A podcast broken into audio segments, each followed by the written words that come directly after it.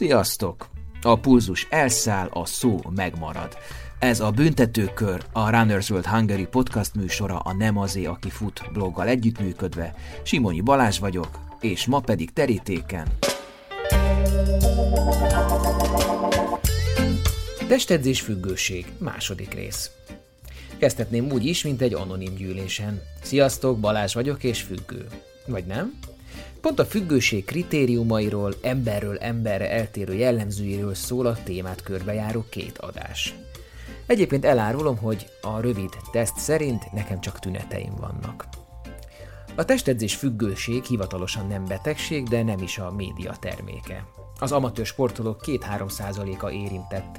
Sok ember nem tudja, hogy függő, van, aki tagadja, kikéri magának, nem vallja be. Sokakat megbélyegeznek ezzel, és mások pedig büszkén vállalják, sőt, még mutogatják is. Az addiktológia szerint, ami károsít, függőséget okoz, az ártalmas. Bármilyen függőség alapvető komponense, hogy valami más helyet csinálom a dolgot, hogy elkerüljek egy olyan tevékenységgel való foglalkozást, ami számomra problémát jelent. Na de ki a problémás, ha a testedzés függőre vonatkoztatjuk? Hát az, akinek az életét rosszabbá teszi a testedzés. Testi, lelki egészségében, egzisztenciális vonatkozásokban, párkapcsolati, családi vagy munkarelációban. Az nem testedzés függő, aki túl sokat sportol, és mindig a sérülés a vége. Ez nem diagnosztikus kritérium. Aki viszont a sérülés ellenére is folytatja, azzal már baj lehet. Olyan, mint a heroinista. Be kell szúrnia az anyagot bármi áron. A kulcskritérium, hogy az illető, annak ellenére, hogy sérült, fájdalmai vagy éppen problémái vannak, szenved minden szinten, és mégis tovább csinálja. Szóval...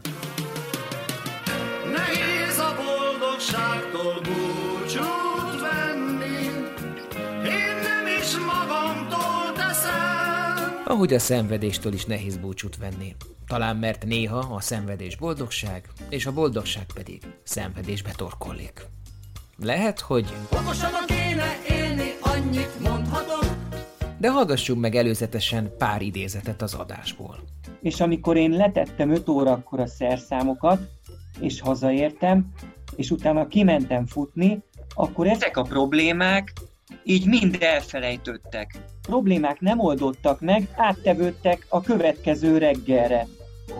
De mégis el tudtam őket felejteni. Amikor mondjuk jöttek így az első 100 kilométeres heteim, ilyen 2008 tájékán, akkor azért volt mondjuk a Gyuri részéről olyan kérdés, hogy akkor ez most miért, vagy, vagy ez így, így sok, vagy sok időt veszel, vagy, vagy ez most mire de azt mondom, hogy ő is idővel belátta, hogy én ettől, hogy ezt csinálom, nem leszek rosszabb, vagy a család nem kap belőlem kevesebbet.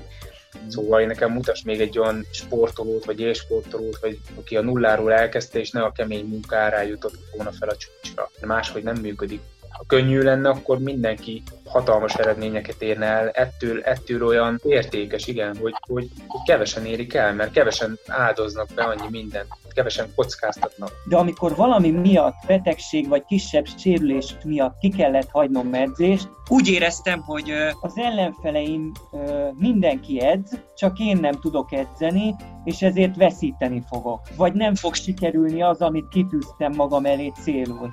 Tehát ez idegesített és depresszív hajlamot ébresztett fel bennem.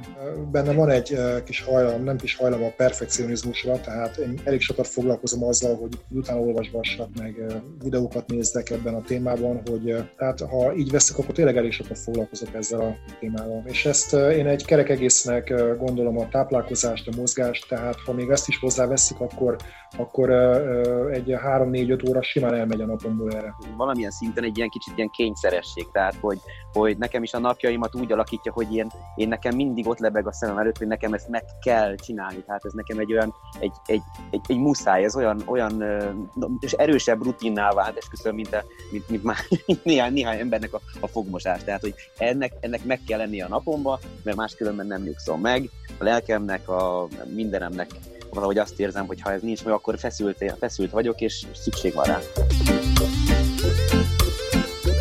A mostani adás során még előkerül a tudományos háttér, sok minden kimaradt időhiány miatt az első részből.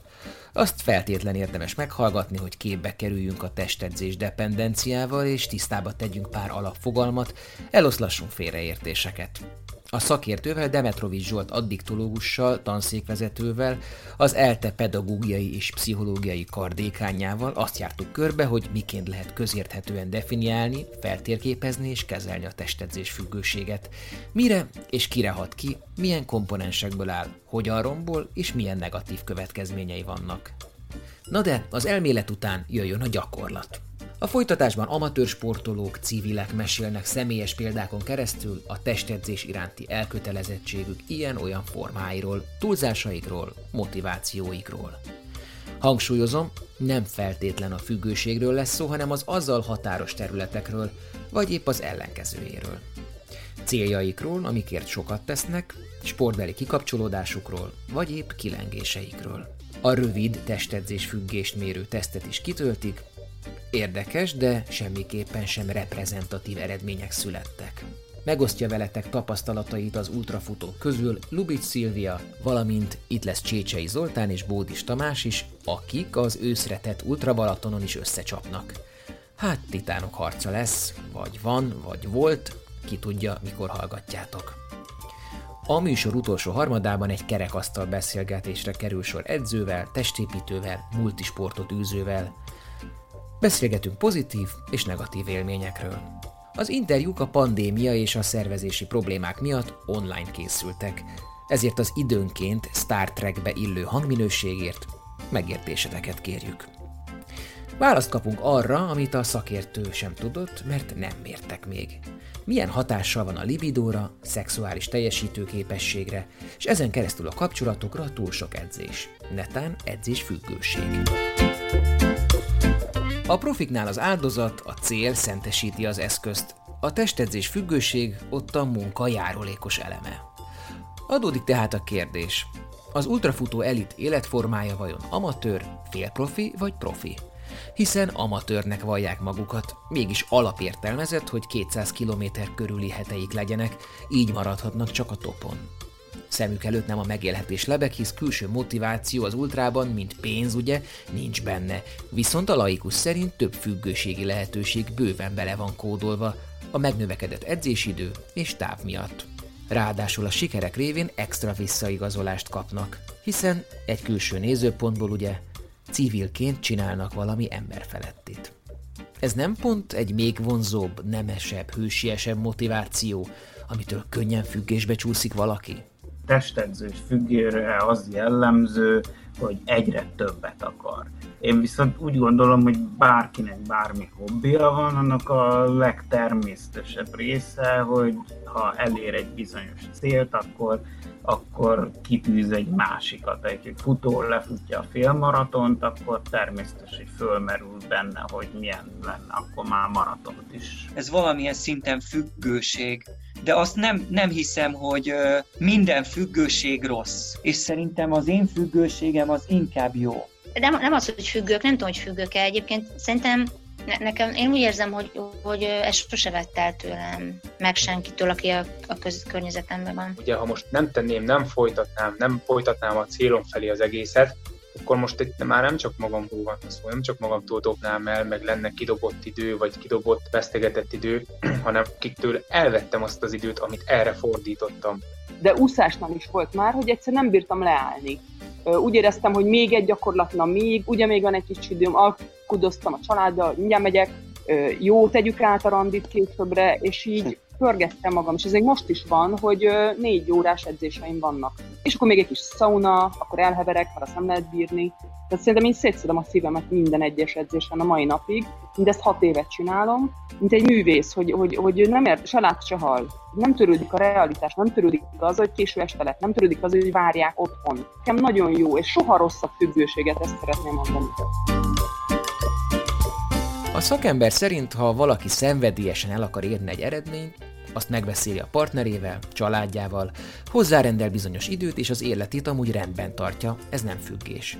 Ez az elkötelezett amatőr típusa, aki odaszánja magát a sportjának, komolyan csinálja, fontos neki, mert ettől teljesedik ki. A függőnek csak látszólag van egy individuális célja, ám ettől felborul az élete. Higgyétek el, sok futót ismerek. Olyat is, aki egyik függőséget cserélt másikra. Egykori alkoholista ismerősöm mondja, hogy amikor ivott, közben jó volt, utána szar. Amikor futott, közben szar volt, utána tök jó. És ott is egyre több kell neki. A károst egészségesre fordítja, majd megint károsba. Olyan futót is ismerek, aki nem csak függőséget cserélt függőségre, azaz abba hagyta a cigit sok év után, és eszeveszett módon futni kezdett, de érdekes módon a monotóniát megduplázta, hiszen egy gyárban dolgozik közel 40 éve, és amikor végez, elmegy egy hosszút futni. Hát ilyesmikről fogunk beszélgetni, ha velünk tartotok. Talán már rájöttetek, kedves hallgatók, hogy az egész podcast célja, hogy időbeni, szakák szerinti és témabeli átfedésekkel a futó történelem cserepeit ragasszam valahogy egy mozaikká össze. Hízagosan, töredékesen, de mégiscsak megőrizve valamit. Nem csak a jelenkort rögzítik az adások, nem csak a kortárs futótettek, személyek és tárgykörök vannak a fókuszban, hanem az oral history révén a múltba és a jövőbe is bekötjük a hallgatót. És akkor jöjjön az adás, a büntetőkörben tehát Lubics Szilvia, Csécsei Zoltán, Bódis Tamás ultrások, és a kerekasztal körül Gerle Éva magyar tanár, Fejes László futó, Romhányi László rendőrtiszt és Kis Gergely személyi edző.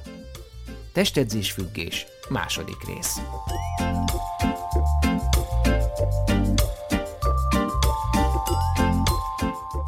Csécsei Zoltán egykori faipari mérnök és lakásfelújító jelenleg csak a futásra koncentrál a családja mellett. Munkája már a hobbija, és fordítva, hobbija a munkája. Talán már futóbabakocsival is végez edzéseket, hogy csöpnyi lányát levegőztesse, ő pedig regenerálódjon a 250 kilométeres hetekből. Idén minden versenyt megnyert, amin elindult, megdöntött pár futópados világrekordot, tavaly csapatban VB ezüstérmet nyert, valamint második lett a Spartatlonon.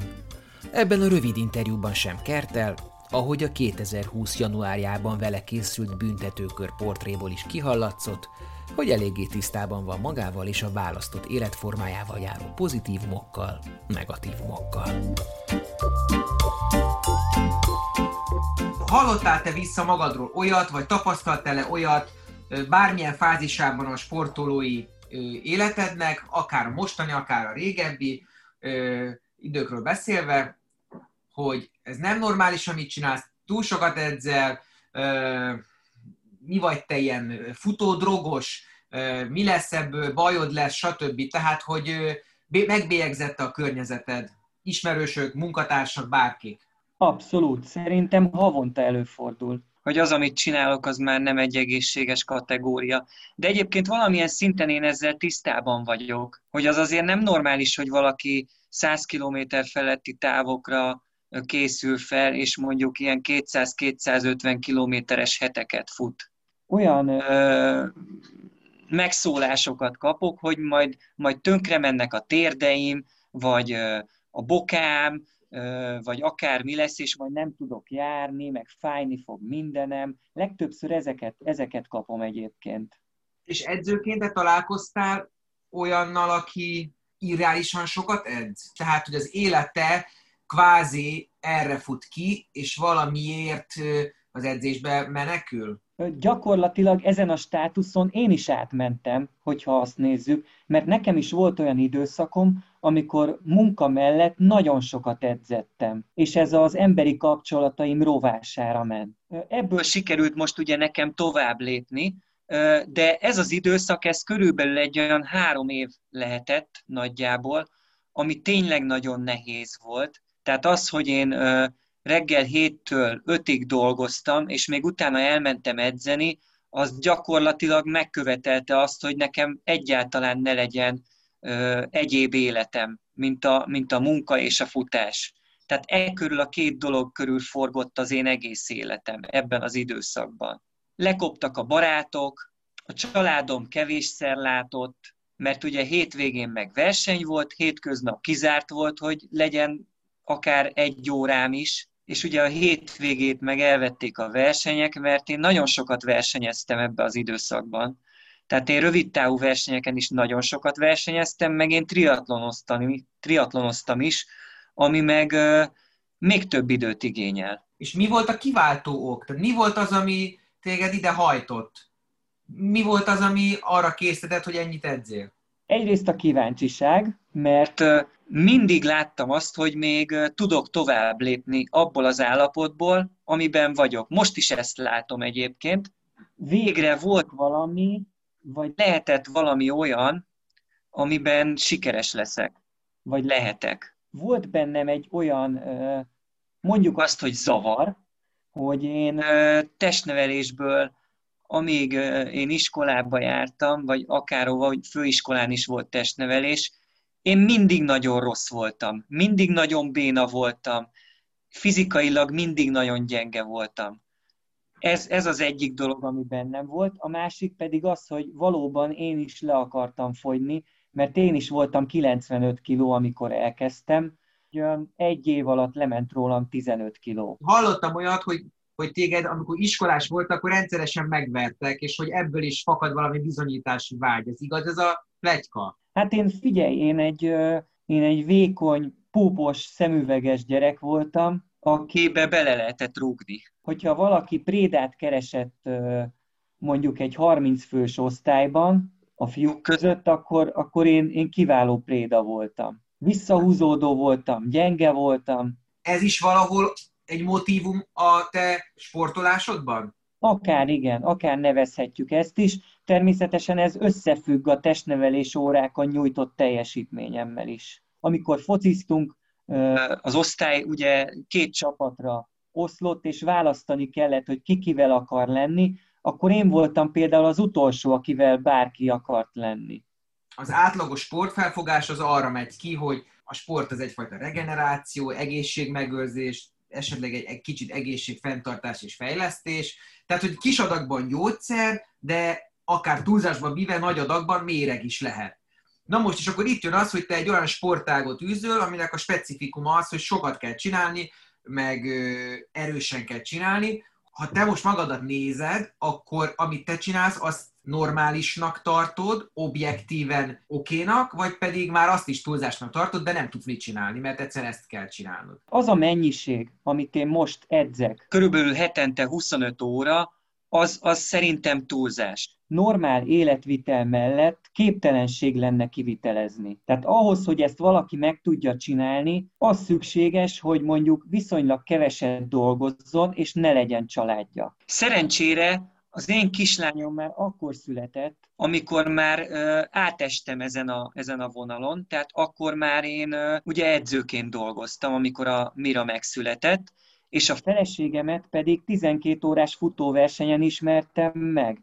Tehát ő tudta az elejétől kezdve, hogy én, én miben mesterkedek, és, és támogatott ebben az egészben, és tudta, hogy én egyszer majd oda akarok jutni, hogy nem munka mellett kelljen ezzel foglalkoznom, hanem, hanem hogy átlépjem ezt a vonalat, amit most át is léptem, tehát hogy, hogy ez legyen a munkám konkrétan. Van egy ilyen definíció a testedzés függőségnek, hogy, hogy az a problémás, az a testedzés függő, akinek az életét rosszabbá tette, a test, vagy rosszabbá teszi a testedzés, testileg, egészségben, egzisztenciális vonatkozásban, párkapcsolati vagy, vagy ismerősi ö, ö, relációban, vagy akár munkában, hogy szerinted ez igaz lehet rád? Abban a három éves időszakban igen, tehát ez visszahatással volt a munkámra, meg ugye amiket felsoroltam, hogy emberi kapcsolatok, de mivel tudtam, hogy mi a célom, és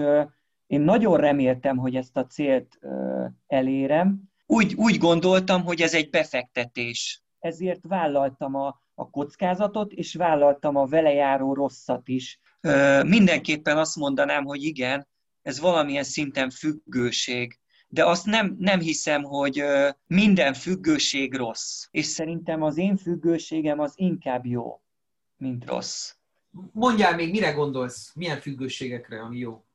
Tehát csak olyan, olyan függőséget tudnék felsorolni, amiből valaki profitál.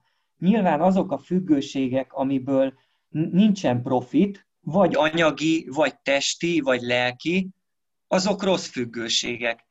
Tehát azok, azokat sorolnám jó függőségnek, amiben van ö, ezek közül a három közül valamelyik. Ugye a többi dimenzióval ilyenkor mi van? Tehát, hogy az csinálsz valamit, függő módra, baromi jó leszel benne, még el is érsz valamit, lehet, hogy mit, társadalmi haszna is van, tehát hogy az embereknek jót adsz, de hogy erre az életed más szegmense rámegy, olyan függőséget mondj nekem, amiben ki tudod balanszírozni azt, hogy mindenki jól járjon, és még egyébként te is letedd a teljesítményt. Van ilyen? Szerintem óhatatlanul rámegy valami. És volt ebben a három évben, amikor ilyen sokat edzettél, volt pluszban még olyan motívuma a, a, az edzéseidnek, vagy olyan mögöttes tartalma, hogy menekülj valami elő, vagy ne szembesülj valamivel, ami, ami konfliktusos lenne, vagy problémákkal. Tehát amíg te edzesz, addig kvázi biztonságban vagy, és minél többet edzesz, annál inkább nem kell ezekkel a dolgokkal foglalkoznod. Volt ilyen?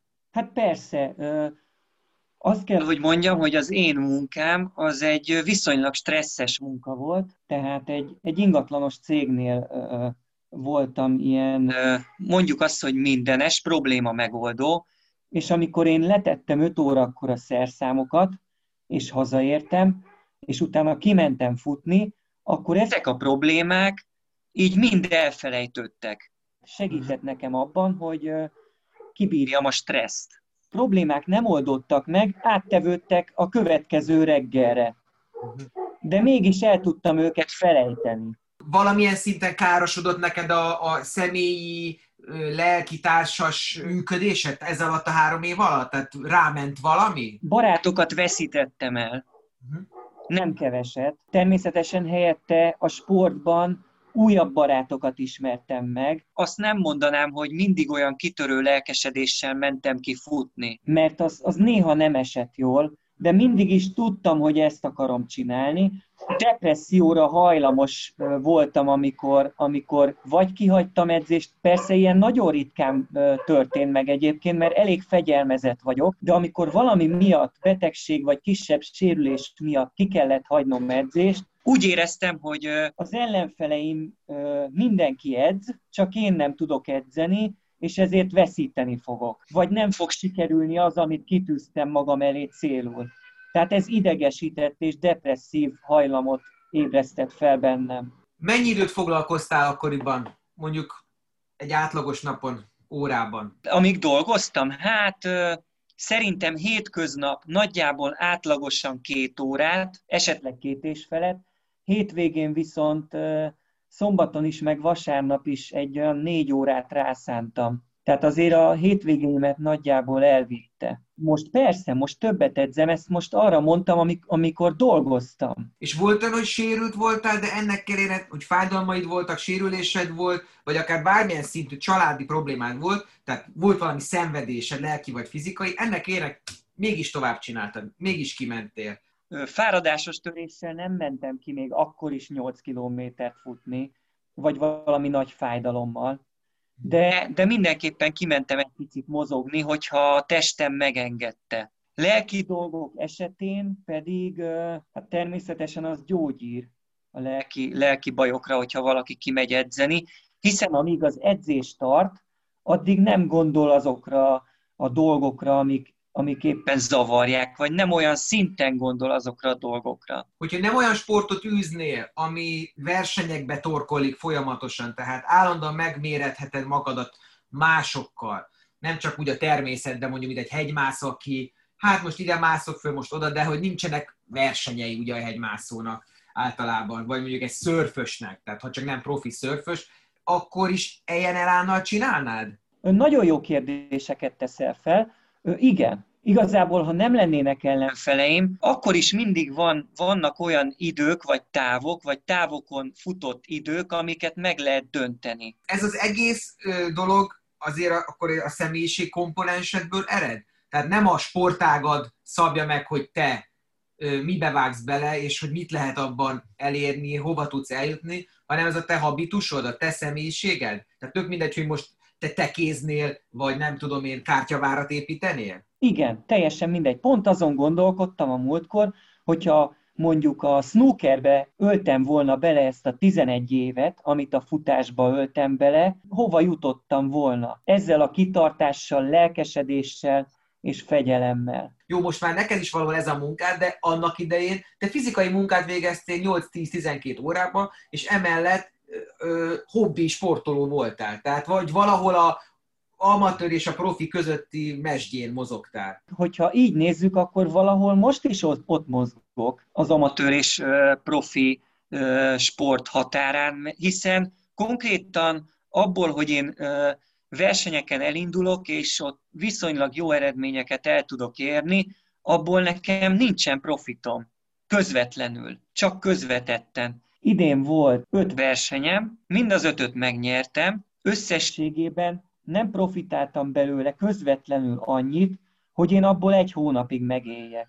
Uh-huh. Tehát, hogyha így nézzük, akkor én egyáltalán nem vagyok profi, hanem egy, egy lelkes amatőr vagyok. Olyannal találkoztál-e, akár sporttársak között, akár ö, kliensek között, akiket edzesz, aki egy függőséget cserélt volna le kvázi testedzés függőségre. Mondjuk kemény alkoholista volt, és aztán azt mondja, puf, lerakom, vagy lerakom a cigit, viszont ugyanilyen keményen elkezd edzeni. Úgyhogy még igazából nem indokolt, mert még teljesen kezdő, nincs rá kész. Ismerek egy olyat, aki heroin függő volt, és azt cserélte le a sportra.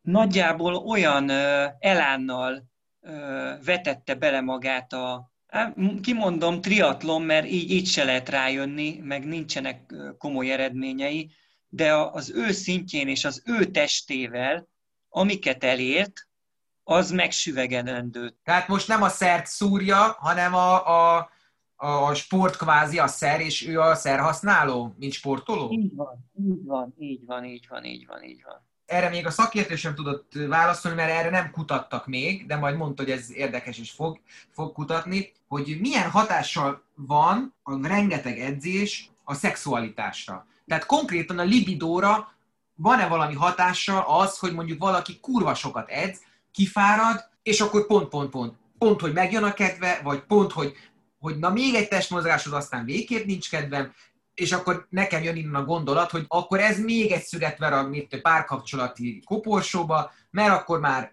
nem csak, hogy nincsen, nincsen otthon, de már szexualitás sincsen, akkor emiatt összevesznek, akkor még többet nincs otthon, hogy ne veszekedjenek, stb. Tehát, hogy generálja a problémát. De ez most csak az én eszmefuttatásom. Ha napokra bontjuk le, akkor valamennyire igaz ez, hogy azokon a napokon, amikor nehéz edzés van, vagy sok, nem nagyon van kedvem nekem sem. Viszont Azokon a napokon, amikor meg nincs, akkor viszont amikor van kedvem hozzá, akkor viszont sokkal nagyobb teljesítményt tudok nyújtani, mint mondjuk 20 évesen. Összességében azt lehet mondani, hogy az edzettséggel együtt jár az is nyilván, hogy a, az érhálózatunk fejlettebb lesz, az oxigénszállításunk fejlettebb lesz, és ez magával hozza azt, hogy az alhasi részen is jobban működnek a dolgok. De hogyha futok egy 65 kilométert vasárnap, akkor, akkor este rohadtul nincsen kedvem kihasználni a libidómat, a lehetőségeket.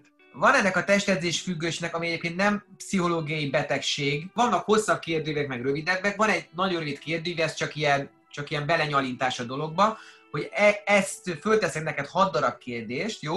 És egy 1-től 5 skálán kell mondanod majd mindig egy számot. Az egyes mindig azt jelenti, hogy nagyon nem értek egyet, nyilván a hármas az, hogy egyet is értek, meg nem is, és az ötös meg az, hogy nagyon egyet értek, jó? A kérdések a sportolásról, testmozgásról, edzésről szólnak. Az első kérdés az az, hogy a testedzés a legfontosabb dolog az életemben. Most egy ötöst adnék rá, korábban három. Az ötös, ha nagyon egyet értesz vele. Igen, igen. Most, most abszolút az életem a testedzés. Oké. Okay. Következő. Konfliktusok adódnak köztem és a családom vagy partnerem között amiatt, hogy mennyit edzek. Kettes. Régen négyes. Mhm. A testedzést arra használom, hogy a hangulatomon változtassak. Például, hogy kellemesebben érezzem magam, vagy hogy ne kelljen a problémáival foglalkoznom. Most kettes, tehát nem arra használom, nem igazán. Régen viszont négyes, ötös között, inkább négy, mondjuk azt, hogy négy. Az elmúlt időszak során növeltem a napi edzés mennyiségemet. Most inkább kettes, mert most már nem nagyon van hova növelni. Régen viszont ötös, tehát abszolút, abszolút ez volt a, a jellemző. Mennyit, mennyi kilométer jön össze egy héten kb? Hát most olyan 250 körül. Ha ki kell hagynom egy edzést, rossz kedvű és ideges leszek. Ez régen is és most is négy. Jó, utolsó. Ha lecsökkentem a szokásos edzés mennyiségemet valamiért, akkor amikor újra elkezdem az edzést, akkor addig folytatom, amíg az eredeti mennyiséget el nem érem, vagy meg nem haladom. Ez mostanában egyes, tehát egyáltalán nem jellemző. Régen se volt annyira, hármast adnék rá. Jó, összesítek. Most 16 pontod van, régen, régen 23. Úgy van itt a skála, hogy 6-tól 12 pontig tünetmentes, 13-tól 23-ig tünetek, 24-től 30-ig a testedzés függőség kockázata. Tehát még a régi önmagad sem esik bele éppen egy pont hiány, most pedig a tünetek kategóriába esett, de az alsó részén, tehát hogy éppen hogy. Nem tudtam, hogy a végén ez fog kijönni belőle, de nagyjából így reális. Köztudott, hogy a rendszeres testmozgás javítja mind a fizikai, mind a mentális egészséget. A rendszeres fizikai aktivitás fontos szerepet játszik az egészségfejlesztésben és a betegségek megelőzésében. Ráadásul a fizikailag aktív embereket kedvező mentális egészségi állapot jellemzi. Például alacsonyabb depressziós tünetek és szorongás, valamint jobb állóképesség és alvásminőség. Egyesek azonban túlzott mértékű testmozgást végeznek, amely káros lehet az egészségükre. Ez már nem az úgynevezett self-medikáció, vagy önkezelés, öngyógyítás része, amikor egyszerre nyerünk a testedzés által örömöt, kielégülést, és még kúráljuk is magunkat. Persze bizonyos esetekben a nagy mennyiségű testmozgás kötelező, mondjuk egy elhivatott sportoló atlétikai edzésének a része. De más esetekben ez tükrözheti a stresszt vagy pszichológiai menekülést. A probléma ott rejtőzik, hogy egy amatőrnek maga a sportolás kellene, hogy legyen a regeneráció, mivel a sport célja alapvetően a kikapcsolódás és közérzetjavítás. Egy testedzés függő megtanul megbirkózni a stresszel azáltal, hogy a megbirkózás egyre nagyobb testmozgással jár, és a fizikai aktivitást kezdi tekinteni az egyedüli üdvözítő módszernek. És hát ugye ez a 22-es csapdája. Még többet stresszel, még többet mozog. És így tovább. Az ok nincs megoldva, a tünet viszont igen. A túlzó testmozgás nem oldja meg a stresszt kiváltó probléma forrását, ugyanakkor csökkenti például a szorongást, a bűntudatot vagy a depressziós hangulatot. Valamiért futni és valami elől futni nagyon más. Az ilyen hosszú edzés szimbolikusan és valóságosan is egy elfutás. Ha az illető soha nem tér rá, vagy soha nem tér vissza a problémához, ami foglalkoztatja, vagy ha soha nem próbál megbirkózni a negatív érzelmi állapotokkal. A testedzés függés egyfajta mozgásos hiperaktivitás. A sportolás melletti elköteleződés ilyenkor már túlmegy azon a határon, ami jól esik, és károsodásokhoz vezet testi, lelki, egzisztenciális értelemben egyaránt. Az élmény helyét átveszi a függőség. Ha nem sikerül valamiért, például sérülés, betegség vagy elfoglaltság miatt végrehajtani a tervezett edzésadagot, ami gyakran szándékosan tovább tart vagy intenzívebb, mint ahogy tervezve volt, akkor a sportoló negatív lelki állapotot él át, ideges lesz, levert vagy éppen sóvárogni kezd. És ez a negatív spirál csak egyre húzza lefelé. Idő, monotonitás, kényszeresség. Ez a testedzés függő pályaíve. Ha valami időigényes, akkor a függő gondolkozása szerint több időt lehet vele eltölteni, és ő pont ezt akarja. A monotonitás is fontos tényező, mert aki el akar szakadni a gondoktól, az általában hosszantartó robotot, egyszerű tevékenységet keres. Megjelenik az obszesszív-kompulzív jelleg is, tehát a kényszeresség. Amikor az illető nem sportolhat, fejben akkor is folyamatosan erre készül, tervezget, de egy edzés vagy verseny után a kielégültség mindig csak átmeneti, és előjön a késztetés. A ciklikusság alapvető jellemző, gyakorlatilag nincs nyugvópont, nincs kielégültség, elégedettség. És ez az igazi addiktív komponens. Sosem lehet hátradőlni, hogy most jó. Mindig folyamatosan több kell, a tolerancia mindig tolódik. Emelni kell a téteket, még extrémebb edzés és kihívás kell. Ugyanakkor a testedzés függőnél nincs objektíven extrém teljesítmény. Igaz, amikor túlép a határon, az neki sem kellemes dolog. Eljön a pillanat, amikor már rég nem az élvezetről van szó, a tevékenység elveszti az önmagáért való örömöt. Ha valami megakadályozza a függőt a tréningben, akkor a szokásos, megvonásos tünet együttest lehet megfigyelni. Jöjjön most valaki, akinek az edzések már és még öröm, de minden nap ki kell mozdulnia, mert ez az élete része. Na most akkor ez függés, vagy nem? Lubit Szilvia az ultrafutás aktív legendája. Két kezén és lábán sem tudná megszámolni, hogy hányszor állt országos bajnokságok, terepultrák, spartatlanok dobogóján. Sok követője van, sok tisztelője, és éppen ezért sok félreértés, félinformáció és előítélet kering róla, ami a versenyzési motivációját, edzés mennyiségét, hozzáállását, életmódját, sőt kinézetét illeti. Gyerekei már szinte felnőttek, veteránként már higgadt rálátása van egykori és jelenlegi önmagára.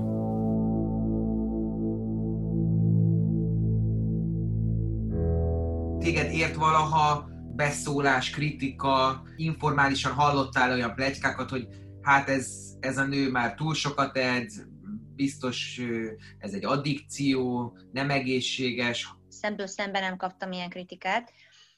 Nyilván azért az ember visszahallja, tehát nézd, szerintem olyan, olyan emberek részéről, akik mondjuk nem mozognak, vagy, vagy az is nehéz, hogy egy héten kétszer le menjenek egy, egy, egyet futni, vagy, vagy bármilyen órára, azok nyilván úgy gondolják, hogy ez nem normális, és lehet, hogy nem is az.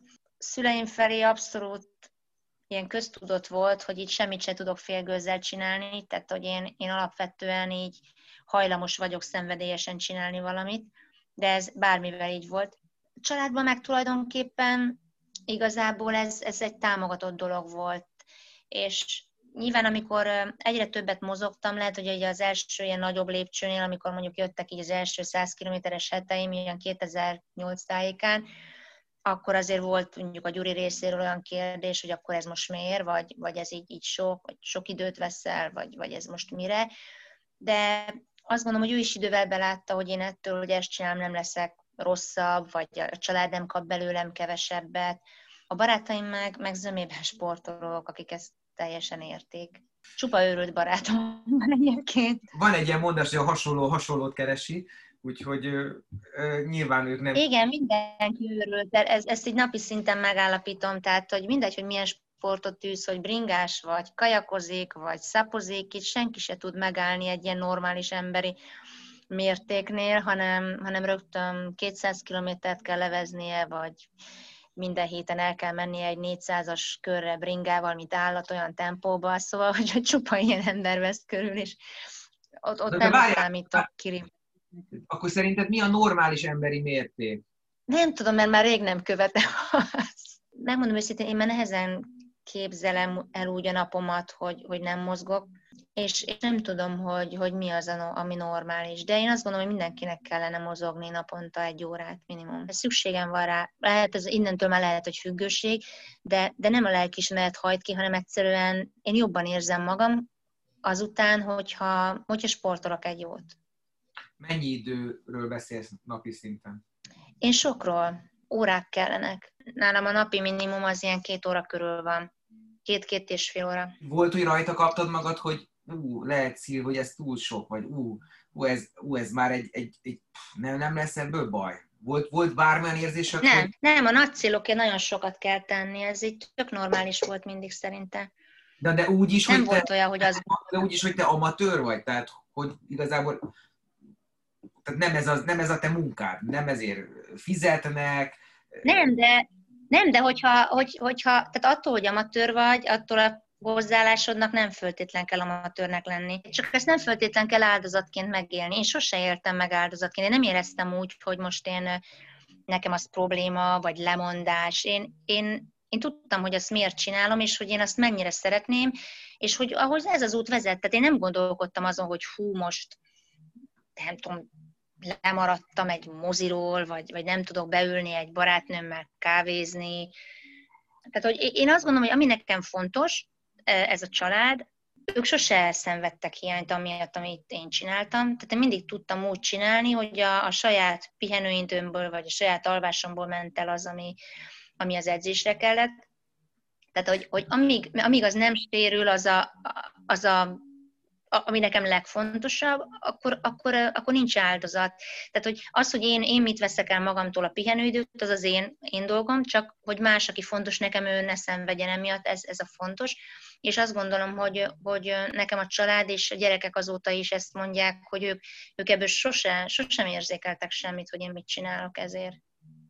Van egy ilyen mondás sportkörökben, hogy hogy a, a profit meg az amatőrt azt különbözteti meg egymástól, hogy a profinak több ideje van regenerálódni, és ugye tudjuk, hogy sok amatőr közel ugyanannyit edz, és ugyanolyan szinten, mint egy profi, főleg mondjuk az ultrafutásról beszélve, ahol tehát nagyságrendileg tényleg többet kell edzeni, mint, mint, mint, mint más távokra.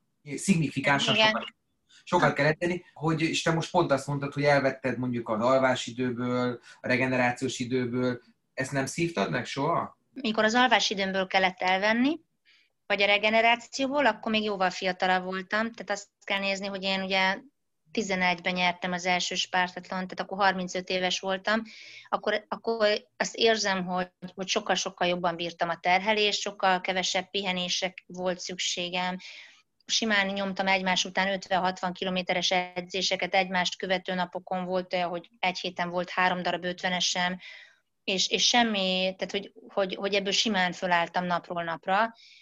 Azt gondolom, hogy ez ma nem menne, viszont viszont most meg már más a, a körülmény, ami, ami körülöttem van, tehát a, a srácok megnőttek, ők, ők nem igénylik már a, a jelenlétemet annyira, nem beszélve arról, hogy a két nagy most estenél hétköznap, és, és hétvégén vannak csak itthon. Tehát megváltoztak ezek a körülmények, most egy kicsit több pihenésre van szükségem, ezt érzem, tehát hogy, hogy sokkal több idő kell regenerálódni egy-egy kemény edzés után. Most viszont ezt, ezt könnyebben megteszem, mert, mert hát időközben jeltelt tizen akárhány év, és, és mondjuk a gyerekeim megnőttek, és egészen más a, a közös program.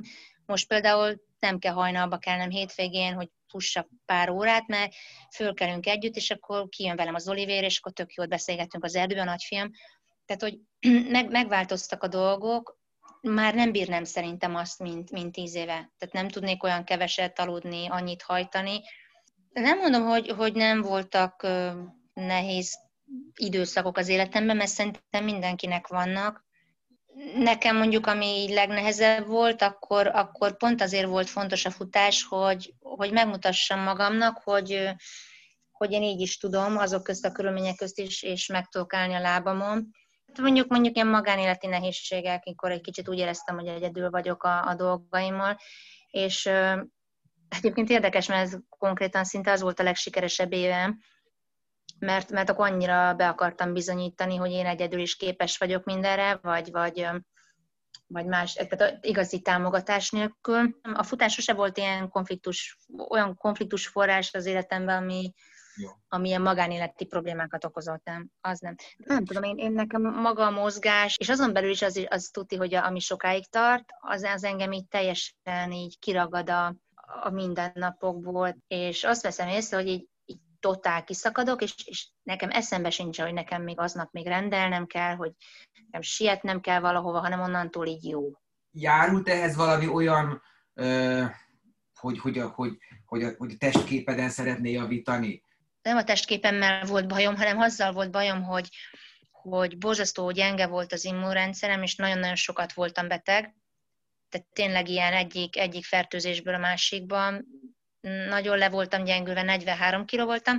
Tudod, most se vagyok nagy darab, de képzelj el még 10 kilóval soványabbnak, mint most. Ez elég durva.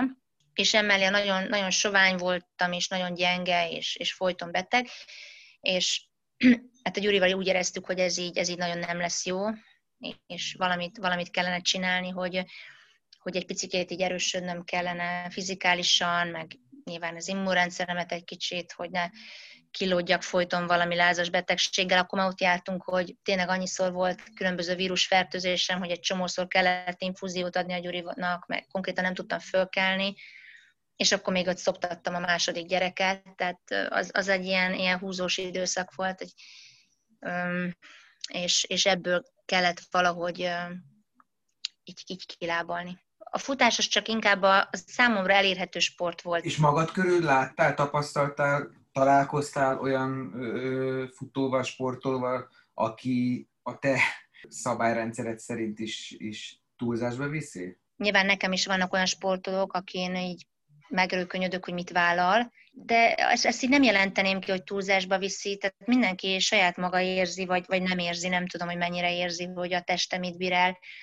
Én, én azért elég régóta ultrázok, ez alatt a 13 év alatt nyilván láttam egy csomó ilyen hirtelen föltűnő ultrást, és, és olyanokat, akik úgy gondoltam, hogy, hogy ezt a terhelést elbírják, de csak ők, mert olyan őrült módon annyi versenybe vállaltak, hogy az volt a véleményem, hogy oké, okay, ezt a világon senki nem bírja ki, de ők biztos.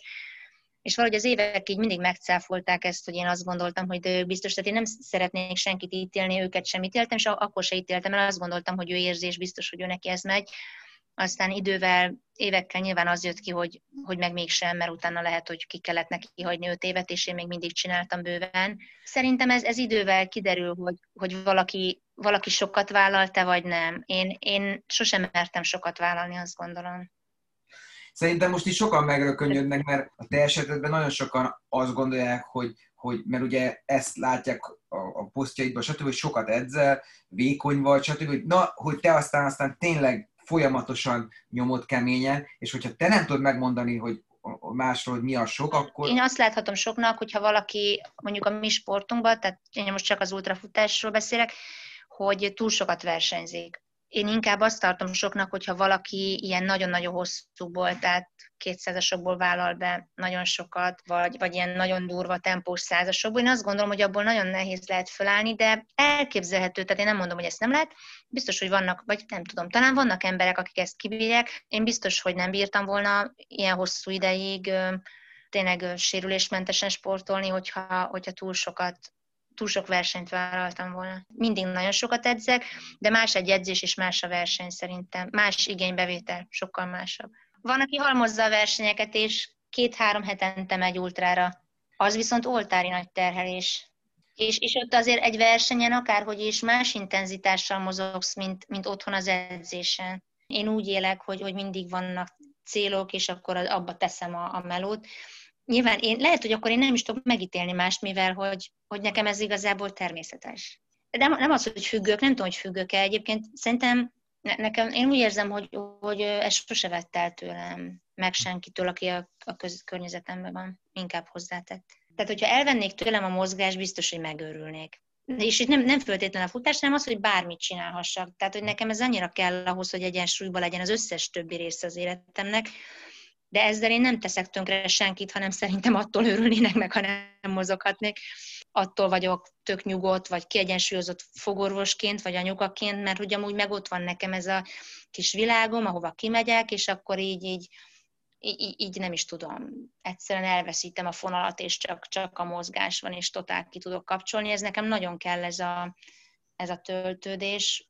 Egyébként akkor is, hogy éppen nincs verseny, mert hogy most ez az év egyébként ezt megmutatta, hogy tulajdonképpen aztán semmi nem lett, amit, amit még év elején gondolt, és eddig nem tudtam volna neked megmondani, hogyha nincs verseny, akkor, akkor ugyanezt érzem, de most már az idén meg tudom mondani, hogy még, még verseny se kell, mert hogy minden elúszott, ami, ami volt. És olyan volt, hogy külső elvárásoknak kellett, vagy akartál megfelelni, és ezért még jobban hajtottál, vagy mindig a saját magad mércéje volt a keret? Volt, volt, igen.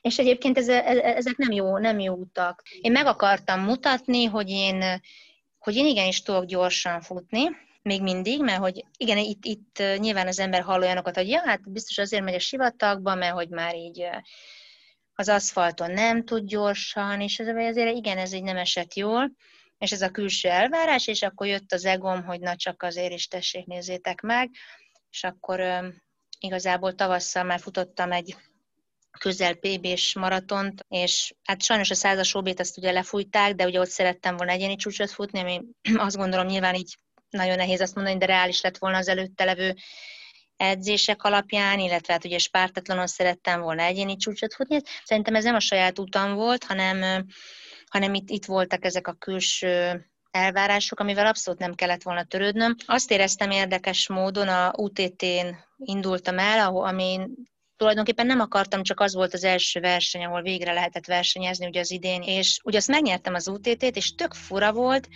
hogy végig úgy ment, hogy szerettem volna, de a végén azt éreztem, hogy nem érzek semmit. Tehát, hogy, hogy én tulajdonképpen ez, ezt így, talán ez volt az, amit így más miatt csináltam, hogy megmutassam, hogy én ezt még tudok, és akkor végül is tényleg kiderült, hogy tudom, de is rájöttem, hogy ez így ez, ez így semmi nem volt. Tehát így lelkileg annyira nem adott semmit, hogy, hogy ez nem, nem rólam szólt, vagy nem, a, nem az én saját utamról, hanem inkább a másoknak való megfelelésről, és, és szerintem ez így nem volt helyes. A testedzés a legfontosabb dolog az életemben. Azt Jó. mondtad, hogy a legfontosabb dolog, ugye? Igen. Akkor nem. Tehát inkább nem értesz egyet ezzel. Igen, ne, inkább nem. Konfliktusok adódnak köztem és a családom, vagy a partnerem között, amiatt, hogy mennyit edzek.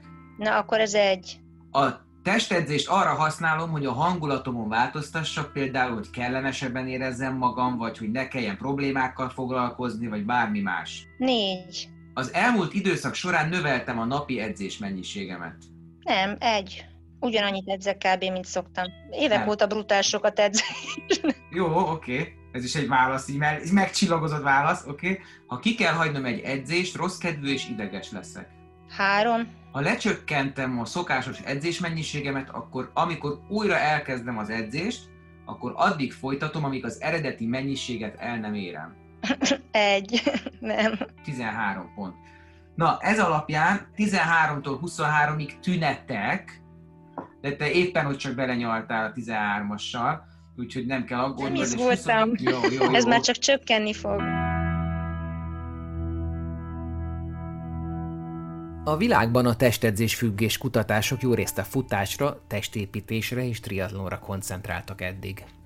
Itt most ne ilyen brit tudósok mondják típusú kutatásokra gondoljatok, hanem szakmailag ellenőrizhető, hiteles eredményekre. A kutatások megállapították, hogy az érzelemszabályozási nehézségekkel küzdő egyéneknek nagyobb a testedzés függőség kockázata, és az is kiderült, hogy egyes sportágakban nagyobb arányban fordulhatnak elő függők. Például egy kutatás szerint a triatlonistáknak a fele testedzés függő. Megdőlni látszik az a közkeletű vélekedés, hogy ha valaki csak egy sportot művel, akkor sokkal könnyebben túlzásba esik, lesz függő vagy sérül bele. A multisport sajátossága, hogy minden rész sportágra külön időt kell szánni, hogy ne legyen lukas száma a sportolónak.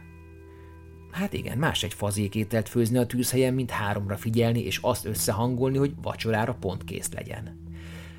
További érdekesség, hogy Amerikában magukat csak pain community-nek, azaz fájdalomközösségnek nevezik a triatléták.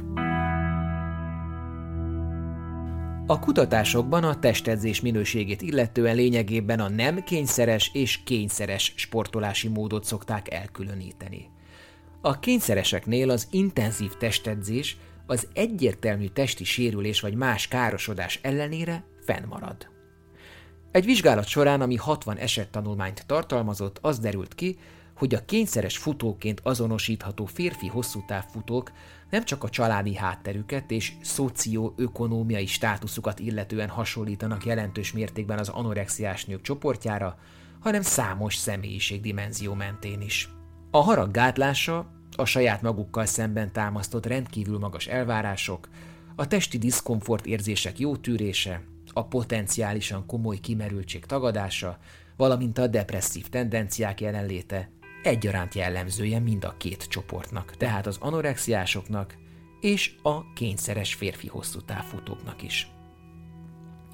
A kényszeres futókra jellemző még, hogy szeretnek egyedül lenni, sokat foglalkoznak a testükkel, a súlyuk kontrollálásával, túlzott jelentőséget tulajdonítanak a táplálkozásnak perfekcionisták, alacsony az önértékelésük, szoronganak, érzelmileg labilisak és kényszeres viselkedésformákat űznek. A kényszeresen futók ugyanakkor több pozitív változást élnek meg az énképüket illetően, és nagyobb mértékű kontroll tapasztalnak az életükben, amióta futni kezdtek, mint a nem kényszeresen futók. A következő interjú alanyunk jól tűri a kényszert és a monotonitást, hisz volt katona és kamionos is. Szerinte, amiről nem bizonyították be, hogy lehetetlen, az elérhető. Ennek szellemében edz a párkapcsolatban, de gyerek nélkül vállalkozóként élő Bódis Tamás, aki elköteleződésével, tűrőképességével és munkabírásával még magát is meglepi. Hogy árnyaltabb képet kapjatok, az Ultra Balaton és Spartatlon győztes, sokszoros magyar rekorder és világbajnoki ezüstérmes futóról, hallgassátok meg a 2019. októberében vele készített büntetőkör portrét is. Tehát jöjjön Bódis Tamás. A testedzés a legfontosabb dolog az életemben. Egy, nagyon nem értek egyet, ötös, nagyon egyet értek. Négyes. Konfliktusok adódnak köztem és a családom, vagy partnerem között, amiatt, hogy mennyit edzek. Kettes legyen jó. Jó, Mert oké. igazából egy konfliktus nincs annyi, de azért van. Oké. Okay. Testedzést arra használom, hogy a hangulatomon változtassak, például, hogy mondjuk kellemesebben érezzem magam, vagy hogy ne kelljen a problémáimmal foglalkoznom, vagy valami más. Hármas. Mert nem csak arra, sok Oké, minden. Oké. Okay. Az elmúlt időszak során növeltem a napi edzés mennyiségemet. Ötös. Ha ki kell hagynom egy edzést, rossz kedvű és ideges leszek. Ötös. Ha lecsökkentem a szokásos edzés mennyiségemet, akkor amikor újra elkezdem az edzést, addig folytatom, amíg az eredeti mennyiséget el nem érem. Ötös.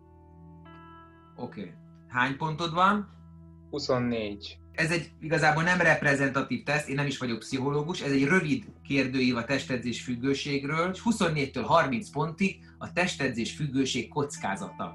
Én azt gondolom, hogy te amatőrként egy profi életformát próbálsz élni. És ez azért nem egyszerű, hiszen ugye nem vagy profi, nincs megteremte semmi körülötted, ami a profi sportolóknak van. Ez összefüggésben lehet azzal, hogy te ilyen magas pontszámot produkáltál? Hoztam egy döntést, és olyan szinten elhatároztam, hogy ez végbe viszem, bármi is legyen, hogy erről nem tudok letenni. Szóval ez, ha kell, bármi áron végbe viszem, de már annyi munkát beleraktam, és ha most nem tenném, nem folytatnám, nem folytatnám a célom felé az egészet, akkor most itt már nem csak magamról van szó, nem csak magamtól dobnám el, meg lenne kidobott idő, vagy kidobott, vesztegetett idő, hanem akiktől elvettem azt az időt, amit erre fordítottam. Nem mentünk el, ide nem mentünk el ugye nyaralni, kirándulni, nem mentem a szüleimhez csak egy évbe kétszer, mert edzettem, ebbe fókuszáltam, ebbe toltam bele mindent. Szóval ennek meg kell, hogy térüljön, ez is benne van, a másik pedig, hogy olyan szinten már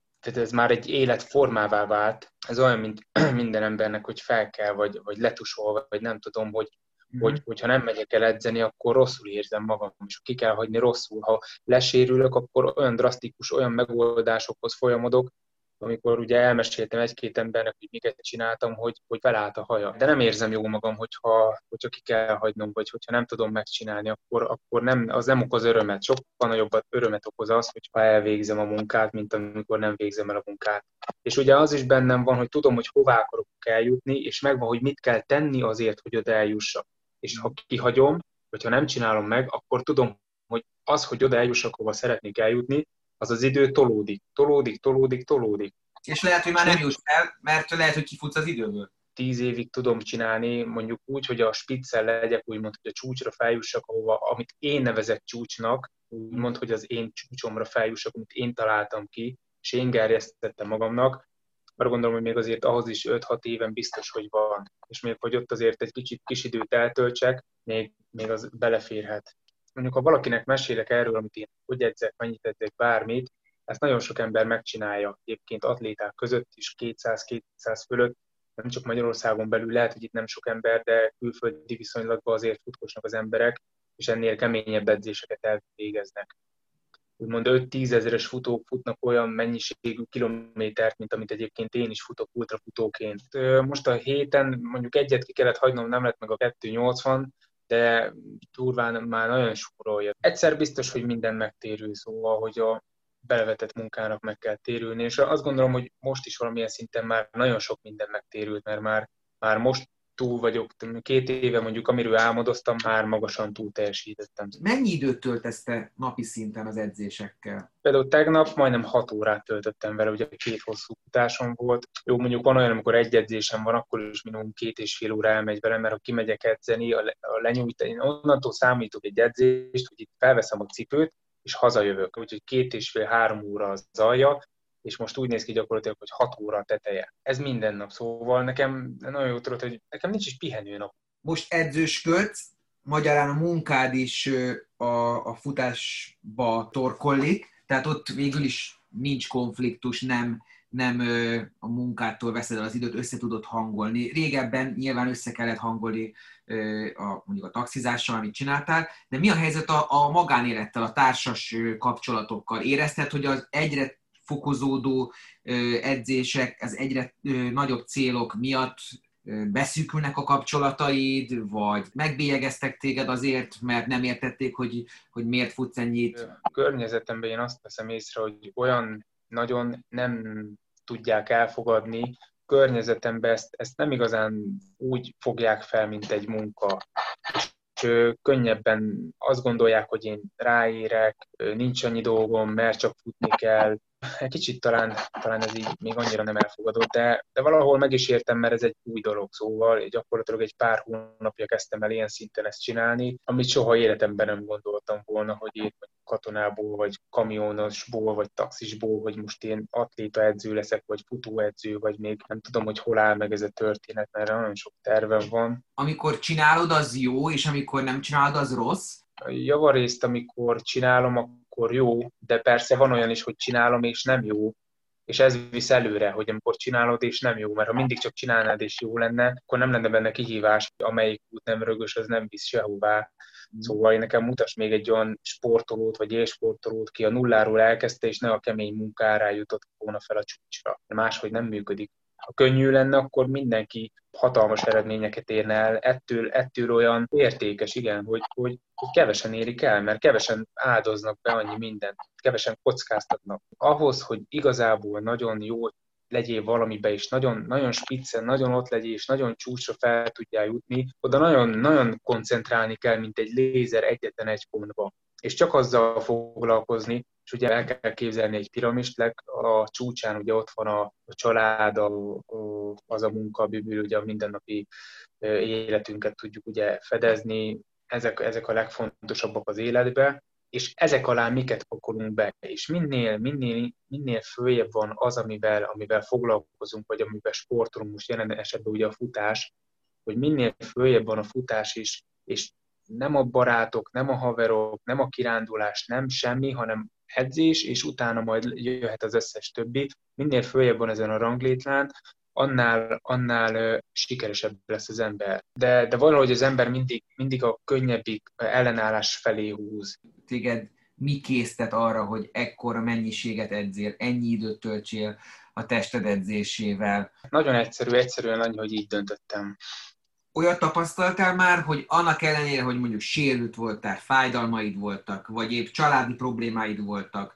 magánéleti problémáid, magánéleti fájdalmaid, tehát valamilyen sérülésed, akár lelki, akár testi volt, mégis tovább csináltad. Gyakorlatilag, amikor kimegyek és mondjuk egy hosszú utának neki kezdek, akkor úgy aránylag tudom, hogy mi az, ami, amivel max feladom. Szóval, hogy ha az bekövetkezik, akkor megállok ugyanez az edzésnél is, hogy tudom, mi az a sérülés, amivel mondjuk még elmegy elmegy az edzés, lehet vele edzeni, de van, amikor nem. Azt mondtad még ma, amikor összefutottunk szó szerint, és aztán futottunk egy másfél együtt, hogy neked van egy nagy célod, vagy több nagy célod, azt valahogy így fogalmaztál, hogy te nem akarsz, nem tudsz meghalni anélkül, hogy ezt ne teljesít, vagy, vagy, vagy ha belehalsz is teljesíted. Ezek, ez olyan hangzatos, ez azt jelenti, hogy ha mondjuk nem sikerül, akkor önmagad előtt szégyenben maradsz, vagy pedig ez csak egy ilyen fejmunka, hogy mivel ezt mondtad, ezért biztos, hogy sikerülnie kell, hiszen rászorítod magad. Mindig az volt a úgy sportoltam, vagy úgy próbáltam eredményeket elérni, vagy odaálltam egy versenyhez,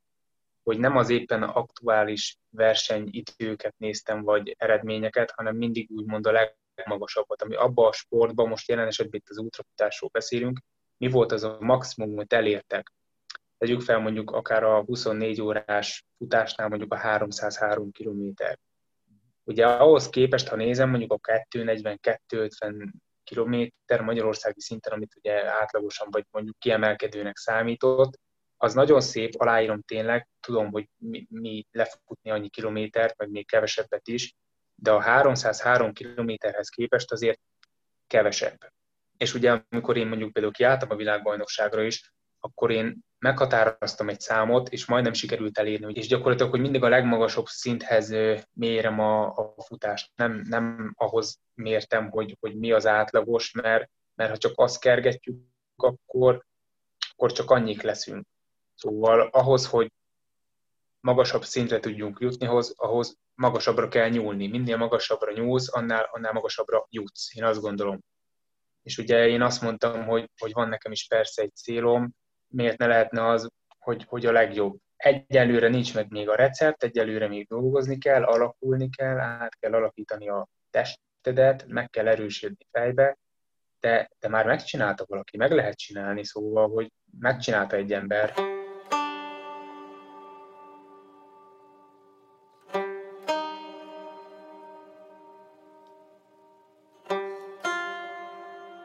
És hogy ne csak a reflektorfényben lévő ultrafutók meséljenek a testedzés iránti elkötelezettségükről, a lentekről és fentekről, jöjjön egy kerekasztal beszélgetés olyan emberekkel, akikkel sokan tudunk azonosulni más és más miatt. Itt lesz velünk Gerle Éva, 44 éves bölcsész, magyar tanár, blogger, három gyerek anyja, aki sok éve mozog amatőrként, de hat éve meggyőződésesen, naponta és határfeszegetősen. Súlyzózik, kocog és akrobatikus edzéseket végez. Nem csak gyászfeldolgozás miatt, hanem a jó életminőségű öregségért is edz. Időnként bőjtől vagy ketogén diétát folytat. Életmódjáért gyakran fitness nácinak, függőnek és felszínesnek titulálják, akit csak a testformálás érdekel. A testépítők táborát erősíti a 35 éves kis Gergely személyi edző is. 14 éves kora óta gyúr, egy szezont versenyzett is. Az utóbbi pár évben a filmiparral kezdett összedolgozni, a hazánkban forgatott sorozatok és mozifilmek színészeinek segíti a fizikai felkészülését, kontrollálja a táplálkozásukat. Az adásban köszönhetünk egy rendőrtisztet is, a 48 éves négy gyerekes Romhányi Lászlót. 15 évvel ezelőtt gerincsév alakult ki nála, ami meghatározta hozzáállását az egészséghez. Megtanult odafigyelni a szervezete jelzéseire, és persze együtt élni az időszakos fájdalommal. Évekig járt le edzőtermekbe, főleg crossfit edzésekre, és sokat kerékpározott. A 47 éves Fejes Lászlót futókörökből ismerhetjük. Egy kislány édesapja és nyelvészkutatóként dolgozik. 37 éves koráig állandóan túlsúlyjal küzdött, majd kocogás segítségével egy nyár alatt fogyott le. Onnantól a futás meghatározta az életét. Mostanában a futás vagy a kettlebell visszaszorult, de azért igyekszik heti pár alkalommal mozogni. Őt nem csak a sport életútja miatt hívtam az adásba, hanem mert hat évvel ezelőtt, amikor először interjúztam az előző testedzés függős adás vendégével Demetrovics Zsoltal, akkor Laci elgondolkodtatóan érvelt a szakértő állításai ellen.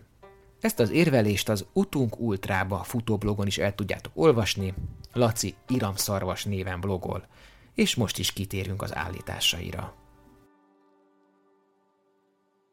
Mivel én személyedző vagyok, és, és a testépítés világából jövök, mondhatom azt, hogy közvetve és közvetetten is érintett vagyok, tehát benne voltam, vagy vagyok ebbe a a szituációba, illetve nagyon sok olyan emberrel találkoztam, akik érintettek ebben a dologban. Nekem volt egy olyan időszak az életemben például, amikor a versenyzés az nagyon, tehát én versenyeztem is testépítésbe, hogy igazándiból mindent ennek tettem föl, és az, ez olyan, abban az esetben viszont igen, mondhatom azt, hogy a más, minden másnak a rovására ment, mert ezt emeltem minden elé, ez sokkal fontosabb volt számomra, mint minden más az életemben, és reggel ezzel keltem, ezzel feküdtem, észrevettem magamon azokat a jeleket, és utána utólagosan már beláttam, hogy valamilyen függő, valaminek a függője voltam. És úgymond ez a testedzés volt, és ez a túlzott testedzés volt, vagy a túlzott ilyen hajszolása bizonyos célok elérésének. Adjunk szót a többieknek, én nem tartom magamat testedzés függőnek abból a szempontból, hogy én a, magát a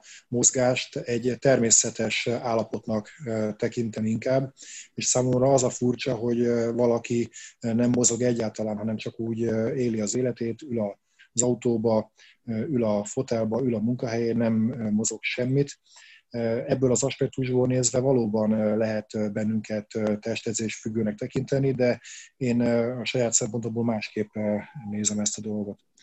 Nekem az egészségmegőrzés, erőálló képességfejlesztés a célom, nincsenek nyilván életkoromnál fogva sem, meg amatőr voltomnál fogva sem volt soha ettől eltérő célom. Itthon edzek, jártam korábban edzőterembe is, de ameddig az egészségem meg a fizikai állapotom engedi, én biztos vagyok benne, hogy mindig fogok valamilyen formában mozogni. A munkám teszi lehetővé, hogy tudok ezzel foglalkozni, mert ugye én 24-72-es munkarendben dolgozok, ez azt jelenti, hogy lenyomok egy 24 órás ügyeletet a munkahelyemen, és akkor utána jár három szabadnap, és nekem nagyon jó, hogy ezen a három napon tudok itthon edzegetni edzőterembe járnék, akkor ott több időt venne igénybe, de itthon olyan programot állítottam össze, amelyik ilyen eléggé intenzív. Oké, okay. Éva? Többfélét edzek, heti 4-5-6-ot.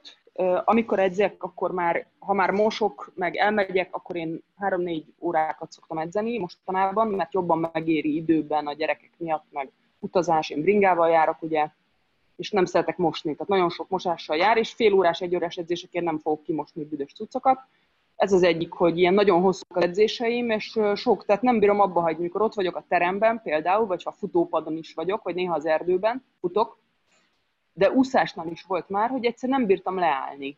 Úgy éreztem, hogy még egy gyakorlat, na még, ugye még van egy kis időm, alkudoztam a családdal, mindjárt megyek, jó, tegyük át a randit későbbre, és így pörgettem magam, és ez még most is van, hogy négy órás edzéseim vannak. És akkor még egy kis szauna, akkor elheverek, mert azt nem lehet bírni, tehát szerintem én szétszedem a szívemet minden egyes edzésen a mai napig. Mindezt hat évet csinálom. Én azért kezdtem el hat éve, mert gyászból, csalódásból, kis elhízásból, meg pajzsmiri túlműködésből gyógyultam, és nagyon pörgettek, nagyon, nagyon hamar, nagyon eredményes lett, nagyon látszott a testemen, és ez adott egy ilyen hatalomérzetet, hogy én jól tudom a, a dolgaimat formálni, hogy én megalkotom a, az edzéseimet, a testemet, az edzéseimet, mint valami rítust, és úgy éreztem magam közben, mint egy művész, hogy, hogy, hogy nem ér, se lát, se hal. Nem törődik a realitás, nem törődik az, hogy késő este lett, nem törődik az, hogy várják otthon. És nekem ez az, amiért kívülről nézve is mondták, hogy én edzésfüggő vagyok, illetve én is éreztem, hogy, hogy átverek, mert mások rovására megy, de hogy ez, ahogy Gergő is mondta, ez nézőpont kérdése. Tehát, hogy nem igen, meg, már tudja megmondani, hogy én túledzek-e, mert őnek szingja nincs, meg nincs igénye, meg lusta, hanem én tudom azt, hogy, hogy ez nekem nagyon jó, és soha rosszabb függőséget, ezt szeretném mondani. Soha rosszabbat annál, mint hogy valaki elmegy a testében, a, kicsit az ultrafutók alázatához hasonlít a legmélyig, ahol már olyan gondolatok jönnek fel, hogy elképesztő, és ezt megélni, és ott, ott az a tudatállapot az, amiért én csinálom, és aztán még az izomlázat is nagyon tudom élvezni, ma is egyébként. Mondtad, hogy hatalmad van önmagad fölött, és tudod irányítani, és éreztél te olyan pontot, hogy már nem te irányítod, hogy ez a hatalom, ez, ez már az edzésé, hogy ő irányít téged? Igen, azt éreztem, hogy nagyobb erő, mint hogy a művészi ihlet, meg az alkotó láz is nagyobb erő, hogy ott találkozom valamivel, ugyanakkor az én nemet élem meg. Tehát én, én nem éreztem, hogy legyőz. Nem voltam alul ebben, hanem azt éreztem, hogy én leszek által a diadalma. Igen, egy, egy olyan, olyan energia, ami az emberből ki akar törni, és hogyha már lehet választani, akkor inkább ezt az választjuk, mint bármilyen más kény, úgymond kényszerességet, vagy bármi, az alkoholizmus így van, vagy, vagy bármi más. Tehát a sportnál jobb szerintem sincsen. Így energia, plusz energiának a levezetésére, és uh, igazándiból én is, én meg azt veszem észre, hogy ez valamilyen szinten egy ilyen kicsit ilyen kényszeresség, tehát hogy, hogy nekem is a napjaimat úgy alakítja, hogy én, én nekem mindig ott lebeg a szemem előtt, hogy nekem ezt meg kell csinálni, tehát ez nekem egy olyan, egy, egy, egy, egy muszáj, ez olyan, olyan és erősebb rutinná vált, esküszöm, mint, a, mint, mint már néhány, néhány embernek a, a fogmosás. Tehát, hogy ennek, ennek meg kell lennie a napomba, mert máskülönben nem nyugszom meg. A lelkemnek, a mindenemnek valahogy azt érzem, hogy ha ez nincs meg, akkor feszült, feszült vagyok, és szükség van rá. Én hiszek abban, hogy lehet testedzés függőség, tehát én azért azt nem ráznám le olyan könnyen, mint a, az eddig megszólalók, hogy, hogy ilyen lehetséges.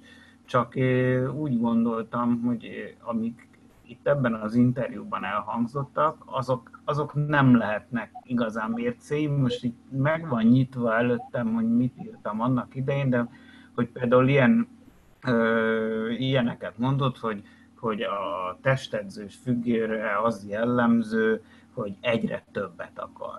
Én viszont úgy gondolom, hogy bárkinek bármi hobbija van, annak a legtermészetesebb része, hogy ha elér egy bizonyos célt, akkor, akkor kitűz egy másikat. Egy futó lefutja a félmaratont, akkor természetes, hogy fölmerül benne, hogy milyen lenne akkor már maratont is megpróbálni. Ugyanúgy, hogy egy bélyeggyűjtőnek, mikor ezer bélyege van, akkor sem fogja abba hagyni a bélyeggyűjtést, hogy neki ennyi volt, illetve persze abba hagyhatja, de az, hogy folytatja, az még nem azt jelenti, hogy, hogy függő lenne, vagy valami nem lenne vele rendben, hogy ez ez ne lenne természetes dolog.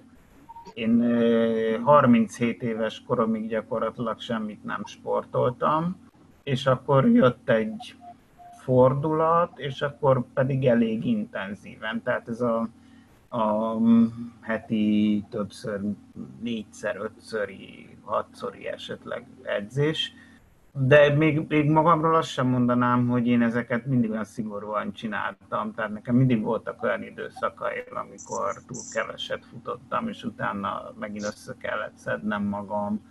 Az biztos, hogy szenvedélyesen csináltam, de olyan nem volt, hogy, hogy nem, nem tudtam elmenni egy versenyre, vagy, vagy edzésre, és akkor én azon kiborultam, vagy ilyesmi. Szóval de körülbelül ezek lennének azok a jeleim, amikor az ember, ember nagyon rosszul tudja magát érezni, amiatt, mert, mert egy bizonyos edzése kimaradt. Persze igen, ennek mindig ott van az a csapdájzet, hogy a függőre jellemző, hogy hárít, és nem akarja elismerni a függőségét. Én kifejezetten de... rosszul érzem magamat, ha valamiért ki kell hagyni egy edzést, annak ellenére, hogy semmilyen versenycélom meg ilyesmi nincsen és hajlamos vagyok ennek alárendelni a napi ritmusomat, tehát ha valakivel valamit meg kell beszélni programot, akkor mindig igyekszem úgy időzíteni, hogy az edzés beleférjen, és az után történjen meg ez a program. Ebből mondjuk nem szoktak problémáim lenni, de, de nekem azért kiemelten fontos, hogy a, hogy a napi mozgás mennyiségem meg legyen. Amúgy benne van egy kis hajlam, nem kis hajlam a perfekcionizmusra, tehát én elég sokat foglalkozom azzal, hogy mivel önállóan edzek, utána olvasgassak meg videókat nézzek ebben a témában, hogy olyan gyakorlatsorokat állítsak össze, ami, ami számomra megfelelő. Ugye nekem van egy gerincsérem is, tehát oda kell figyelnem bizonyos dolgokra, hogy mi az, amit csináltuk, mi az, amit nem.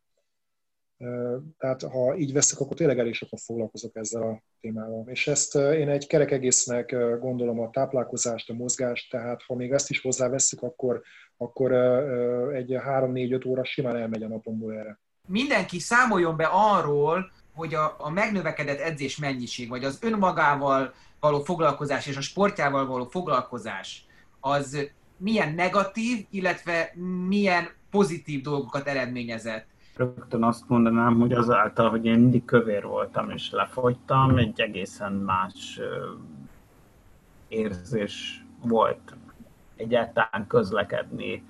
Először például úgy éreztem, hogy mindenki tudja, hogy én valójában az éppen vékony testem alatt azért kövér vagyok, szóval mint hogyha mint hogy ha csak megjátszottam volna magam, és, és áruhában közlekedtem volna. Aztán hozzászoktam egy idő után, hogy, hogy most már így nézek ki. Ez egy, ez egy sokkal magabiztosabb érzést adott, hogy más lett a külsőm.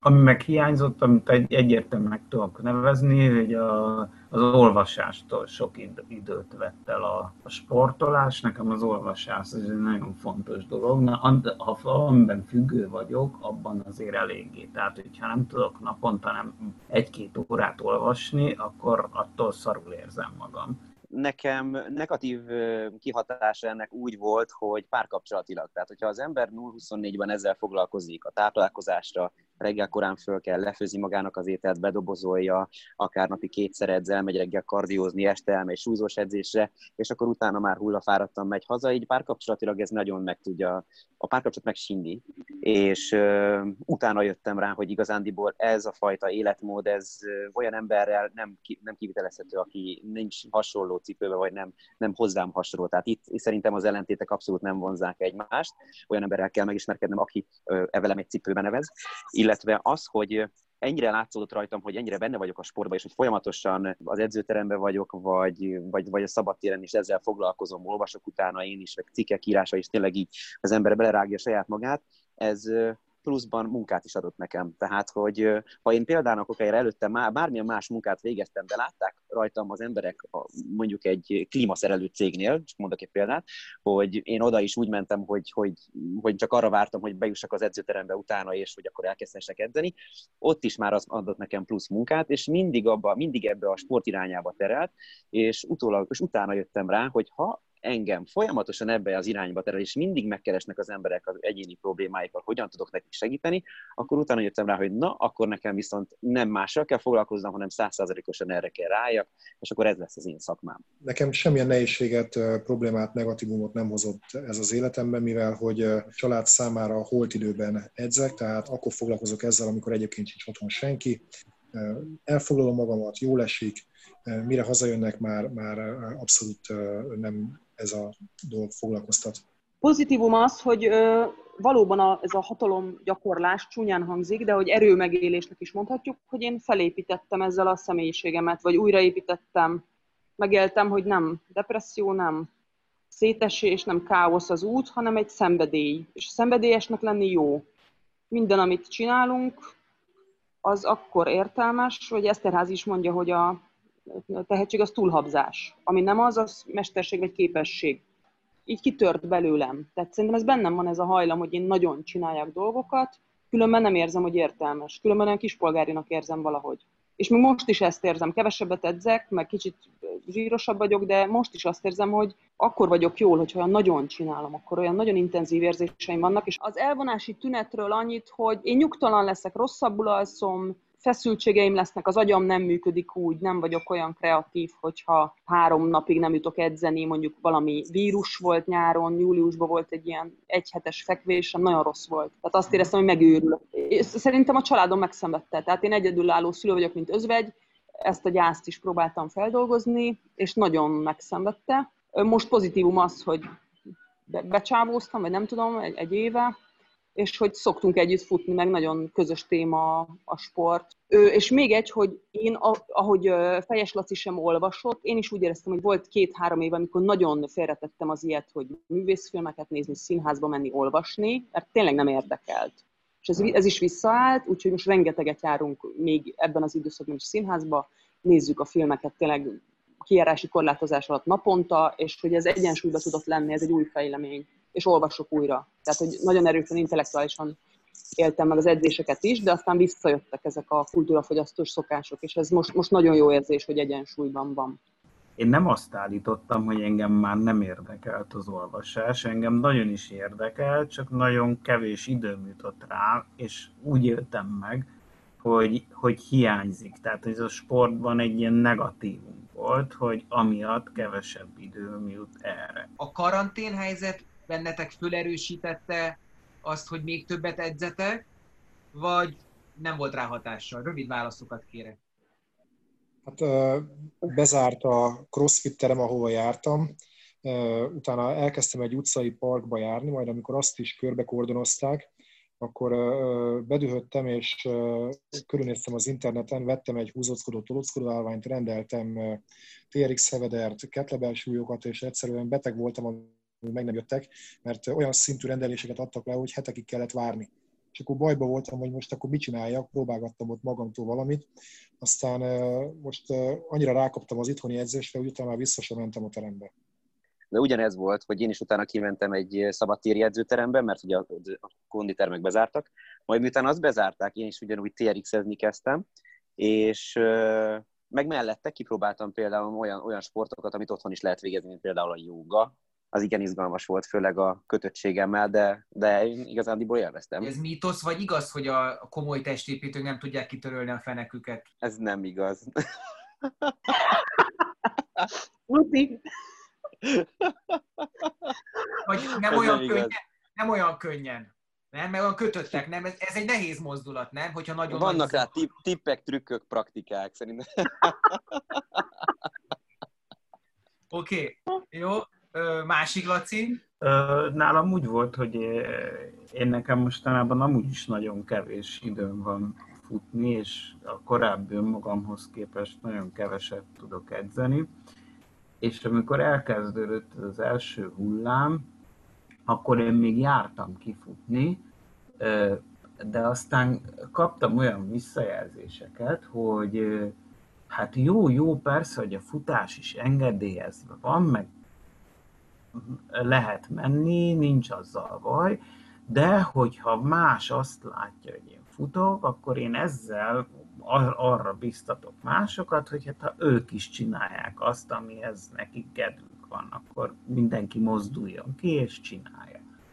És akkor én ezen elgondolkodtam, és nem voltam száz százalékig meggyőzve, de az, az, az úgy volt benne, hogy tényleg lehetnek olyan hülye emberek, akik ebből ilyesmi következtetést vonnak le, és akkor úgy gondoltam, hogy egy darabig nem fogok menni futni, és akkor így ki is maradt néhány hét, amit, amit így utólag bántam, mm, és, és ez az tényleg rosszul is esett, hogy, hogy, hogy ennyi, ide, ennyi ideig nem futhattam erdő mellett lakom, és van a kutya, és a kutya az ürügye volt Olaszországban is mindenkinek, hogy kimenjen, és én nagyon sokat mentem az erdőben, elővettem a súlyzóimat, az ugrókötelemet, azzal a teraszon, könyves polcnak a deszkájából fekvenyomópat, két széken, tehát ilyen teljesen amatőr. Van köztetek olyan, és vállalja, hogy mondjuk az alkoholt cserélte fel testedzéssel, vagy bármi más olyan függőséget, ami, amire egy jó válasz lehet mondjuk, hogy sportolni kezdünk, de mondjuk azt is egy kicsit túltolta. Nálam ilyen nem volt. Nálam sem.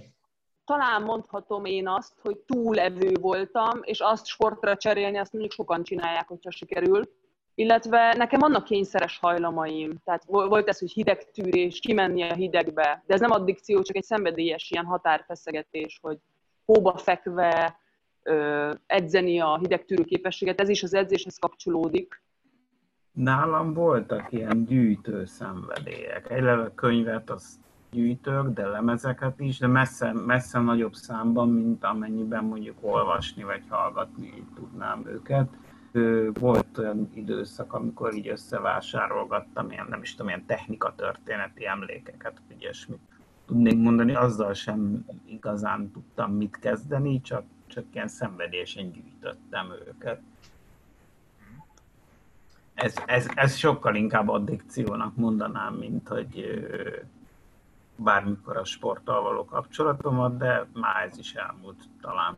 Nálatok az aktív testedzésnek, az ezzel való foglalatoskodásnak. Már pedzegettük, hogy mi lehet az alapja, de hogyha mondjuk egy, maximum két szóba meg kéne fogalmazni, mindenki tudna mondani erre egy egy vagy két szót? Egy, egyik legjobb szó rá szerintem az, hogy boldogság. Talán ezzel tudnám a legjobban körbeírni, illetve persze természetesen még feszültséglevezetés is, de de az már, az már a másik oldala. Jó, amit a boldogságról mondtál, mert én is így érzem. Nem megkönnyebbülésként, hanem feltöltődésként, amikor túl vagyok az edzésen.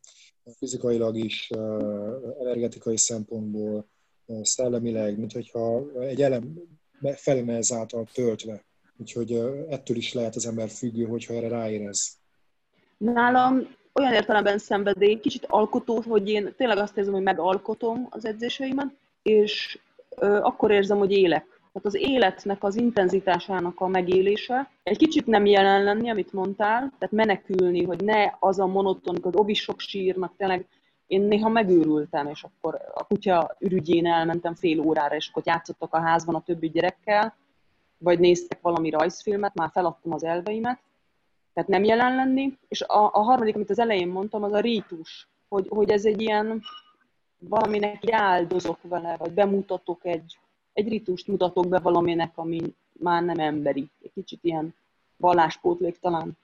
Lehet, hogy én megint itt eretnek leszek, mert én nekem egyrészt nem is tudnék ilyen egy szót mondani, másrészt ez a boldogság sem lenne nálam nagyon egyértelmű nem kifejezetten van olyan, amikor nagyon nem akarok edzésre menni, és csak azért megyek, mert tudom, hogy ha, ha kihagyom, akkor, akkor vissza fog esni a, a teljesítményem.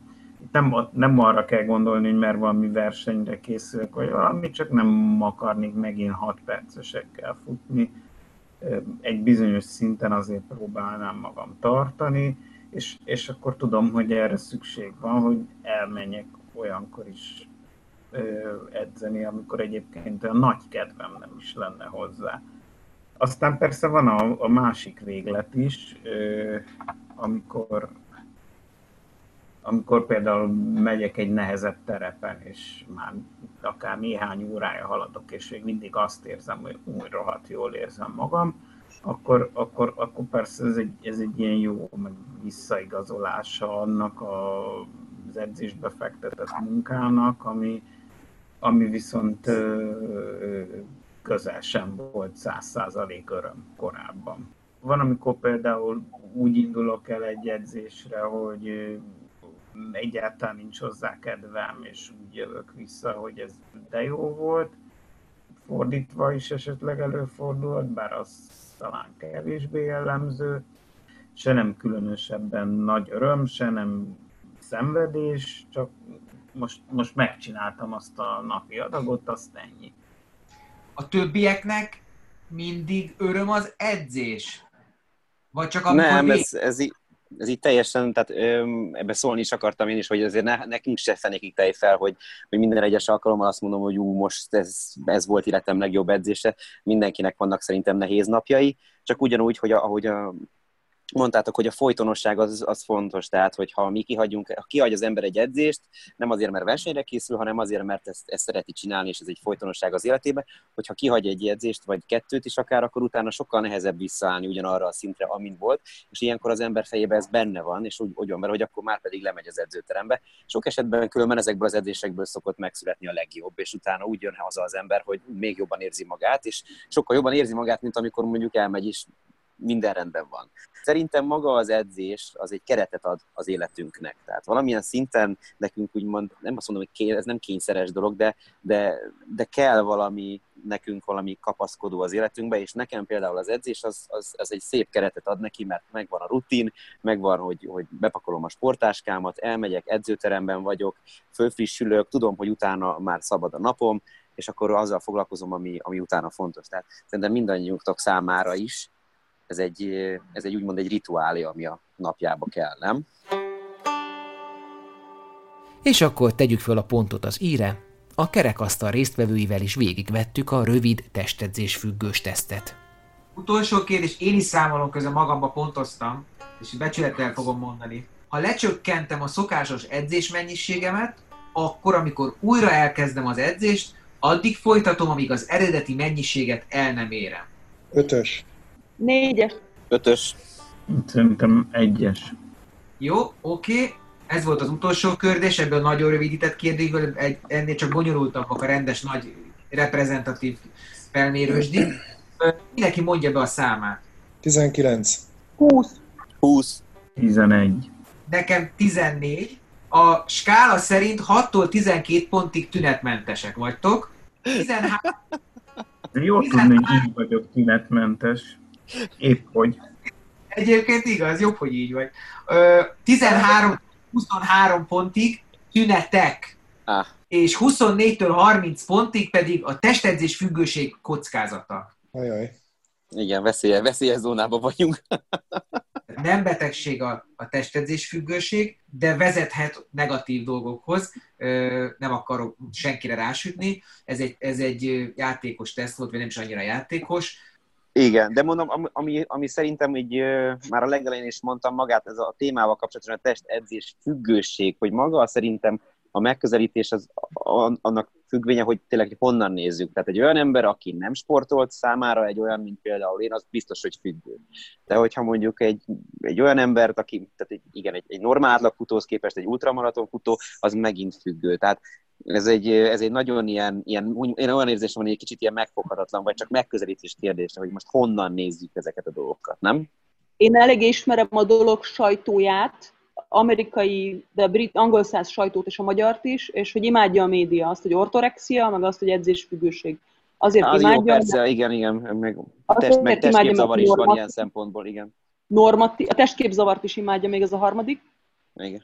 Normatív, és szeretne középen maradni, tehát kiszolgálni azon tömegek elvárásait, akiknek az már sok, hogy valaki ötször gyúr egy héten. És ki is szolgálja, és akkor bólogat az olvasó, és elégedett. Tehát ezek, ezek médiatermékek azért, az ortorexia is. Nincs ortorexia hivatalosan, nincs. nem olyan, mint az anorexia, ami viszont van.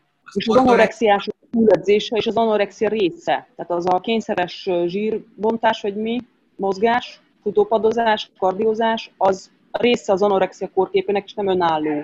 Bocs, az ortorexiát ugye mondjuk el a Az hallgatóknak. a helyes ételmánia, a kizárás, az egészséges étel Igen, hogy csak, kényszer. igen, csak azt teszi, ami úgy Ortok, gondolja, hogy az egészséges, igen, és ez is egy ilyen újfajta fogalom. gyors étterem zabálónak az, hogy valaki zöldségköretet eszik a csirkemelhez, az már ortorexia, Az mert hát az nem igen. finom. Kínozza magát. Közben meg ő választotta saját magának, tehát ez megint egy olyan dolog, hogy Na de minden erőfeszítés, aminek értelme van, egy diplomát megszerezni, egy nyelvet megtanulni, egy házat felépíteni, ez mind erőfeszítés és szívás, még fogatmosni is szívás. Én azért nem szeretem ezt, hogy edzésfüggőség, mert ö, benne van a, az a normatív ö, állítás, hogy egyébként olyan jó az élet, hogy olyan jó az a család, olyan jó otthon lenni, olyan jó a hangulat, és hát ez nem igaz. Ö, volt egy faszi, aki azt mondta reggel 8, hogy már most lejöttem, tízkor kezdődik az edzésem, de lejöttem, hogy ne legyek otthon, mint a kocsma. És Van- van igaza ilyen is, igen. mert sokkal jobb az edzőteremben akár lébecolni is, meg edzeni is, mert szar otthon, és az emberek többségének Jó, szar a otthon, otthon. függőség. Nekem ez a sztori pont úgy tűnik, hogy, hogy ez, egy, ez egy olyan pótcselekvés, amiben menekül a problémái elől, ahelyett, hogy a, a problémáit tenné rendbe. Ez volt a testedzés függésről szóló podcast második része. Az első részben Demetrovics Zsolt addiktológussal jártuk körbe, hogy miként lehet közérthetően definiálni, feltérképezni és kezelni a testedzés függőséget. Ha tetszett ez az adás és szeretnétek ezt valamiképpen meghálálni, akkor ezt a Hospice alapítványnak megtehetitek a www.hospiceház.hu per adományozás linken. Minden perc értékes. Köszönjük a figyelmet, jövünk nem sokára a következő büntetőkörrel.